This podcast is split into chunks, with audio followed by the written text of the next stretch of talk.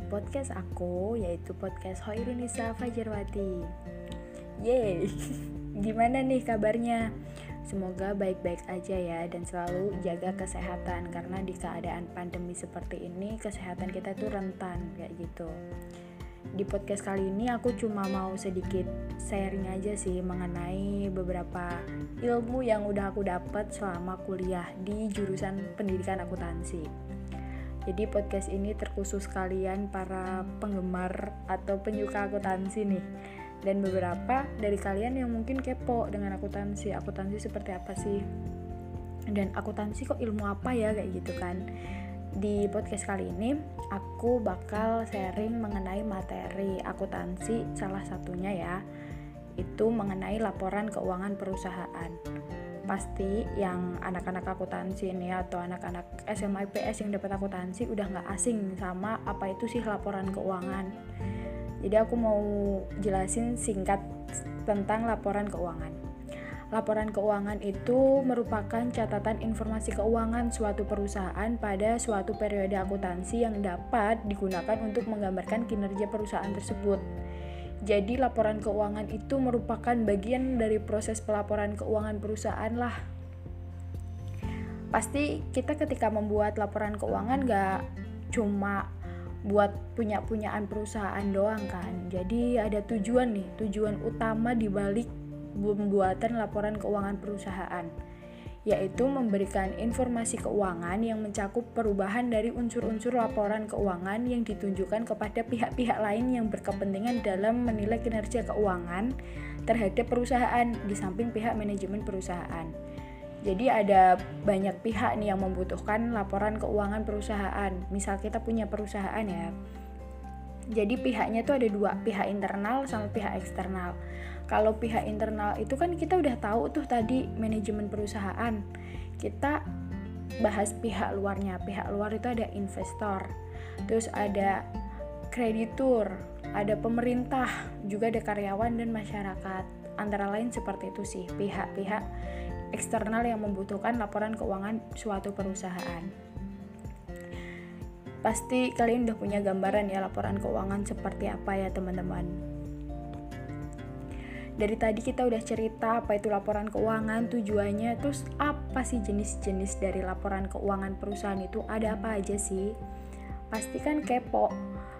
Nah, ini mungkin dari teman-teman bisa bantu ikut menyebutkan nih, apa aja laporan keuangan sih yang harus dimiliki oleh perusahaan atau yang harus dibuat perusahaan pada akhir periode. Jadi laporan ini nggak setiap hari dibuat kayak gitu, nggak. Laporan keuangan itu diterbitkan perusahaan tuh di akhir periode, tergantung periode akuntansinya yang dianut itu mau nerbitin per bulan, apa per setengah tahun atau per tahun seperti itu. Tapi tiap bulan tuh pasti ada laporan keuangannya. Jadi, ada 5 macam laporan keuangan yang dibuat oleh perusahaan. Apa aja yo? Yuk kita sebutin bareng-bareng ya. Yang pertama adalah laporan laba rugi atau biasa yang disebut income statement. Kemudian yang kedua ada laporan perubahan modal atau biasa yang disebut capital statement. Yang ketiga ada laporan posisi keuangan atau neraca, bahasa kerennya balance sheet. Terus yang keempat ada laporan arus kas atau cash flow, dan yang terakhir adalah catatan atas laporan keuangan. Jadi ada 5 macam itu ya yang harus dibuat perusahaan di setiap akhir periode.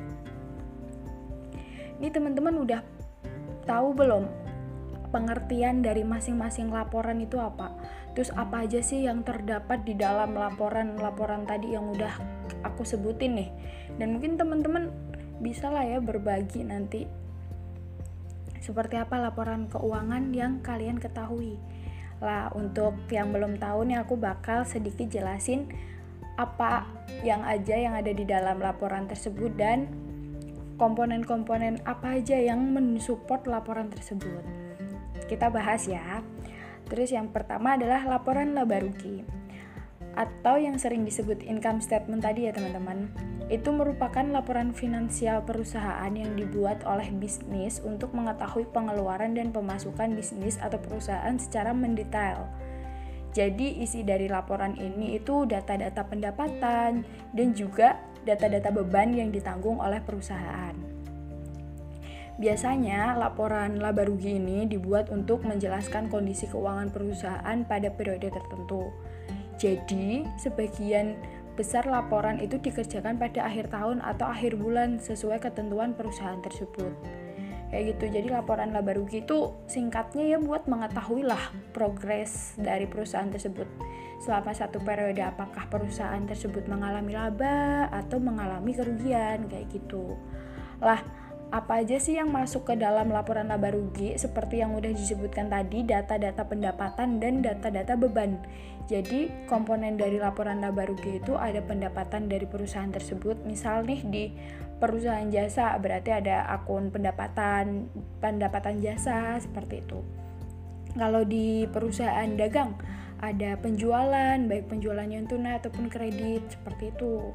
Terus dan beban-beban yang mengikuti, ada beban administrasi, beban pemasaran, itu kan masuknya nanti beban operasional perusahaan ya.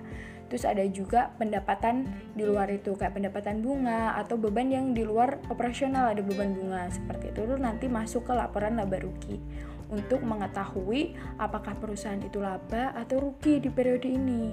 Seperti itu teman-teman, gimana? Udah punya gambaran ya pasti laporan laba rugi. Oh, berarti untuk mengetahui nih perusahaan tersebut laba apa rugi nih di periode ini. Terus apa aja yang harus dievaluasi perusahaan? Misal perusahaan tersebut rugi, itu dilihat dari laporan laba rugi. Kita lanjut yang kedua, yaitu laporan perubahan modal. Tadi bahasa kerennya apa? Ya benar, capital statement. Jadi laporan ini tuh merupakan salah satu jenis dari laporan keuangan yang paling penting terutama untuk perusahaan publik. Jadi ada tujuan pembuatannya itu supaya perusahaan dapat menggambarkan peningkatan maupun penurunan dari aktiva bersih atau kekayaan yang diperoleh di periode tertentu dengan menggunakan prinsip pengukuran tertentu untuk dianut. Jadi sesuai sistem akuntansi yang dianut oleh perusahaan tersebut. Terus ada nih tujuan dari dibuatnya laporan ini. Jadi tujuan ini itu dari bentuknya aja, dari laporan perubahan modal itu untuk memberikan laporan mengenai perubahan modal kerja dan membuktikan ikhtisar dari investasi dan dana yang dihasilkan dalam satu periode serta aktiva pembayaran. Kayak gitu. Jadi kita buat mengetahui modal akhir kita itu pada akhir periode berapa sih, meningkat apa malah menurun, seperti itu. Ngelihatnya dari laporan perubahan modal. Jadi komponen apa aja yang ada di laporan perubahan modal? Yang pertama harus kita catat itu modal awal perusahaan. Jadi berapa besar modal awal perusahaan yang dimiliki. Kemudian ditambah dari laba atau rugi yang didapat perusahaan di periode tersebut. Itu nanti nominalnya dilihat dari laporan laba rugi perusahaan.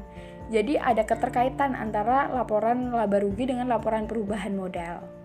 Setelah kita tahu nih perusahaan laba apa rugi, kita juga harus lihat ada nggak pengambilan untuk kegiatan individu dari pemilik perusahaan atau prive.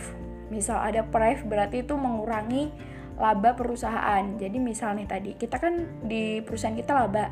Kita cantumin nih di dalam laporan perubahan modal, laba sebesar A gitu kan. Terus ada prev sebesar B, itu tandanya mengurangi laba. Jadi laba kita menurun karena ada prev, kecuali kalau rugi.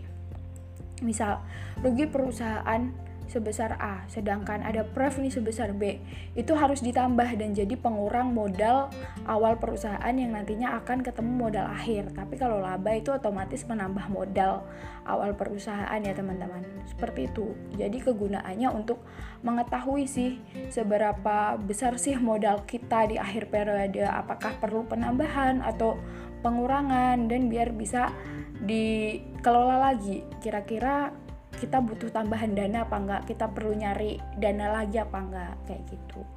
Jadi setiap laporan keuangan tuh memiliki keterkaitan ya. Ini baru pertama tadi, laporan perubahan modal sama laporan laba rugi. Jadi kita biar tahu labanya berapa yang akan masuk ke laporan perubahan modal. Ini baru 2 laporan loh guys. Kita lanjut ke laporan yang ketiga, yaitu laporan posisi keuangan atau neraca. Bahasa kerennya tadi balance sheet. Balance sheet, tandanya kanan sama kiri itu harus balance ya. Balance kan itu seimbang gitu. Jadi di laporan neraca ini, kita sebut neraca aja, terdapat beberapa informasi mengenai akun-akun aktiva serta hal-hal yang menjadi kewajiban perusahaan dalam satu periode. Dalam penerapannya, laporan neraca ini terdapat dua macam bentuk, yaitu ada stafel sama sekontrol. Stafel itu yang bentuknya vertikal, sedangkan sekontrol itu yang horizontal kayak gitu. Setelah itu, pada hakikatnya laporan neraca ini atau balance sheet tadi itu merupakan gabungan dari segala laporan keuangan. Ini itu juga dibuat dalam waktu tertentu yang normalnya itu 1 tahun sekali. Tujuannya itu untuk menentukan langkah terkait finansial di tahun selanjutnya. Laporan neraca ini bersifat sangat penting, rahasia, nggak boleh bocor, karena semua informasi tersebut, informasi perusahaan nih, itu di situ kayak kemajuan perusahaan tuh bisa dilihat di laporan neraca. Jadi orang lain tuh nggak gampang lihat laporan neraca, seperti itu guys. Terus selain kegunaannya tadi, laporan neraca itu ada kegunaan lain, yaitu untuk mengetahui beberapa kondisi keuangan dalam satu perusahaan. Laporan ini akan menunjukkan apakah perusahaan tersebut memiliki kondisi yang sehat ataupun tidak. Untuk isi dari laporan neraca sendiri, kalian udah pada tahu belum ya? Ayo coba deh main tebak-tebakan nih. Laporan neraca itu isinya apa aja ya? Jadi laporan neraca itu isinya adalah akun-akun real perusahaan. Apa itu akun real?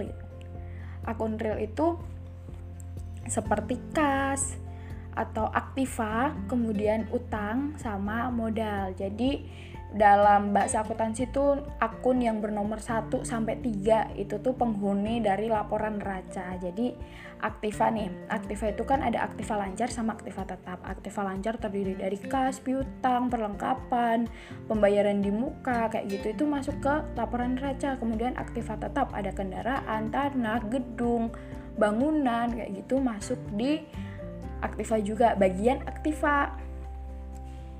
Kemudian ada utang. Utang itu juga terbagi jadi 2 kan, ada utang lancar sama utang lancar itu disebut utang jangka pendek sama utang jangka panjang.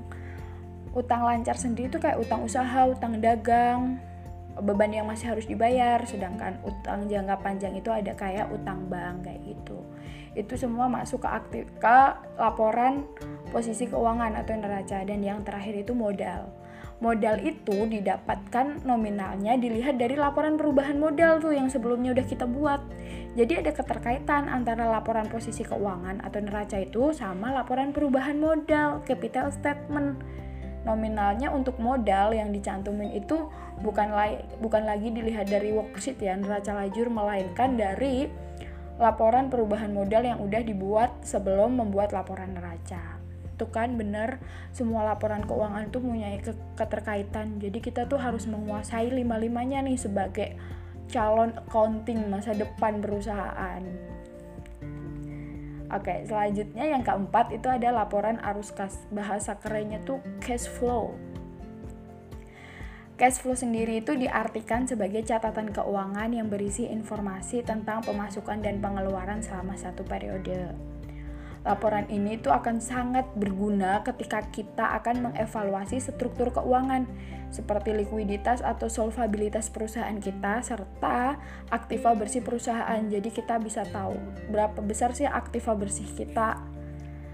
Tak hanya itu guys, dengan laporan arus kas ini kita bisa memanfaatkannya sebagai strategi adaptif menghadapi perubahan keadaan, dan peluang laporan arus kas juga harus dibuat oleh akuntan bagian finansial. Setelah itu diserahkan kepada pihak stakeholder agar ditindaklanjuti untuk memastikan semua pos pengeluaran dan pemasukan berjalan dengan baik. Seperti itu tahapan pembuatan laporan arus kas. Jadi ada investing, pendanaan, sama operasional yang di dalamnya tuh berisikan catatan-catatan yang berpengaruh atau yang keterkaitannya dengan kas perusahaan. Biasanya dibandingkan dengan laporan arus kas tahun sebelumnya. Jadi kita tahu ada peningkatan atau penurunan dari arus kas kita, yaitu tadi buat mengetahui likuiditas atau solvabilitas perusahaan kita. Dan yang terakhir, itu ada catatan atas laporan keuangan atau yang biasa disebut CALK. Kenapa laporan keuangan bukannya udah catatan ya? Kok masih ada catatan? Pasti kalian bingung dan bertanya-tanya, apa sih isi dari catatan atas laporan keuangan? Nih, buat para siswa atau mahasiswa, kita jarang sekali ya membuat catatan atas laporan keuangan. Biasanya kita itu hanya membuat laporan laba rugi, perubahan modal, neraca, dan mentok-mentoknya juga di arus kas kan. Baru aku akan berbagi sedikit mengenai catatan atas laporan keuangan. Menurut informasi yang aku dapat, catatan atas laporan keuangan itu mengacu pada informasi tambahan yang membantu menjelaskan bagaimana perusahaan sampai pada angka laporan keuangannya. Jadi catatan ini, CALK, juga membantu menjelaskan penyimpangan atau anggapan inkonsistensi dalam metodologi akun tahun ke tahunnya. Catatan atas laporan keuangan itu bukan hal yang wajib kok, tenang aja. Makanya ini kenapa jarang banget dibuat, tapi lebih bagusnya dibuat sih untuk perusahaan. Karena CALK ini akan memberikan kejelasan kepada mereka yang membutuhkan. Kayak tadi pihak-pihak yang membutuhkan laporan keuangan, biasanya yang dilihat pertama tuh kayak catatan arus atas laporan keuangannya dulu. Seperti apa sih pencatatan dari perusahaan ini, kayak gitu. Terus selanjutnya itu informasi yang termasuk di dalam CALK seringkali penting, itu kan penting karena dapat mengungkap masalah mendasar terhadap kesehatan keuangan perusahaan. Jadi sehat apa enggaknya keuangan perusahaan itu bisa dilihat dari CALK. Karena di dalam CALK berisi informasi-informasi yang berkaitan dengan laporan keuangan yang udah kita buat tadi di awal 4. Laporan perubahan modal, laporan laba rugi, laporan neraca, sama laporan arus kas. Jadi sebagai calon akuntan nih, akuntan perusahaan harus menguasai gimana caranya membuat laporan keuangan yang baik dan pastinya benar ya untuk perusahaan. Kita udah berbicara banyak banget mengenai laporan keuangan, tujuan dibuatnya, pihak-pihak yang membutuhkan, pengertiannya, semua kita udah kupas. Tapi kita nggak boleh melupakan satu lagi, yaitu fungsi mengenai laporan keuangan sendiri. Jadi yang pertama, fungsinya itu untuk menilai kondisi usaha. Kemudian yang kedua itu sebagai bahan evaluasi perusahaan. Dan yang ketiga bentuk pertanggungjawaban perusahaan. Jadi itu tadi ya guys, sekilas mengenai laporan keuangan yang selama kuliah ini aku dapat materinya tuh seperti itu.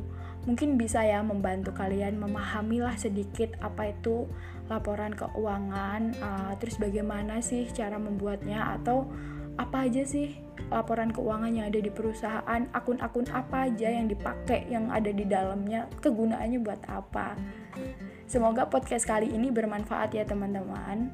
Dan jangan lupa buat ikuti podcast aku, buat podcast-podcast yang lainnya. Dan kita bakal berbagi banyak ilmu di dalam podcast ini. See you!